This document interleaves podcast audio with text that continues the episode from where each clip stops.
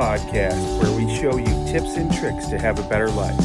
Now, come along with me, your host, Francis Callender.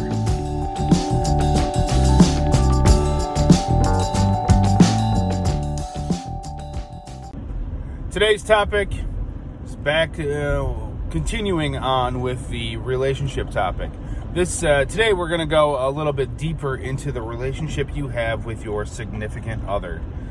Now, your significant other, you know, uh, and I, I, definitely take this from a man's point of view, um, is probably the most important relationship you're going to have. Uh, the relationship I have with my wife is the most important relationship I have. You know, uh, granted, my kids are right there. You know, like my my parents, my brothers, and all that. Uh, you know, those relationships mean a lot to me. But um, I come home every day to my best friend. Now, if I don't treat my uh, my best friend the way that she needs to be treated, uh, our relationship doesn't work. You know, and I'm not going to say I'm perfect. Nobody can say they're perfect. Uh, nobody does 100% what they're supposed to do. You're going to have good days and you're going to have bad days. But the point is, is that you need to make sure that you have more good days than you have bad days. Now, uh, my uh, my boy Garrett J. White there, uh, uh, he talks about you need to make deposits into your into your relationships, like a, uh, like a checking account.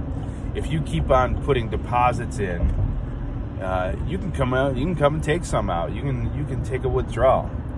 But if you keep on withdrawing, withdrawing, withdrawing without putting in deposits, you're, eventually your bank account's going to be empty. Now it's the same thing with relationships. You're going to uh, like have days where uh, you're going to have to withdraw. You're going to need something from your from your significant other. But make sure that you're putting more into their life uh, than uh, than you're taking out. You have to spend more time giving to other people. Now that's a general rule of thumb for all relationships. Uh, you know, you, you should be a giver. You know, uh, I don't know if it's karma or if it's just goodwill, and if you treat people nice, they're going to treat you nice in return. But if you if you continue to give to other people, people will give back. Now, if you have one of those people that you constantly give to, but every time you ask for something in return, you know, or maybe you never ask for something in return, but uh, they never they never put forth any effort into your life at all, yeah, maybe you need to kick those people to the curb. But you know, uh, I would hope that you're not in that kind of relationship with your significant other. So, the uh, challenge, I guess, for you today is to uh, really, you know, start looking at the relationship you have with your with your wife, your husband, and see where you can help out. Now, there's there's a lot more to relationships than than just being a good person and taking care of the other, the your other, you know. Uh, but you know, it, this is a huge part of life. So, you know, not saying to be a, a pushover. Don't don't be a little pansy and and you know uh, give in every time uh, like uh, your significant other uh, like ask for something.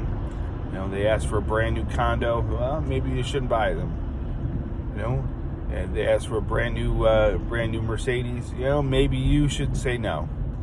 But if you're continuing to give freely of yourself, I guarantee you you'll you'll see the benefits from the other side. So that's uh, that's part one of relationships with your significant other, and I'm uh, I'll have some more tomorrow, but uh, take a look at that and see where you can improve your life for the better by uh, giving forth to your other. Now you've got the tips and hacks to improve your life. There's always more information at piperseats.com. Sign up for our email and get after it.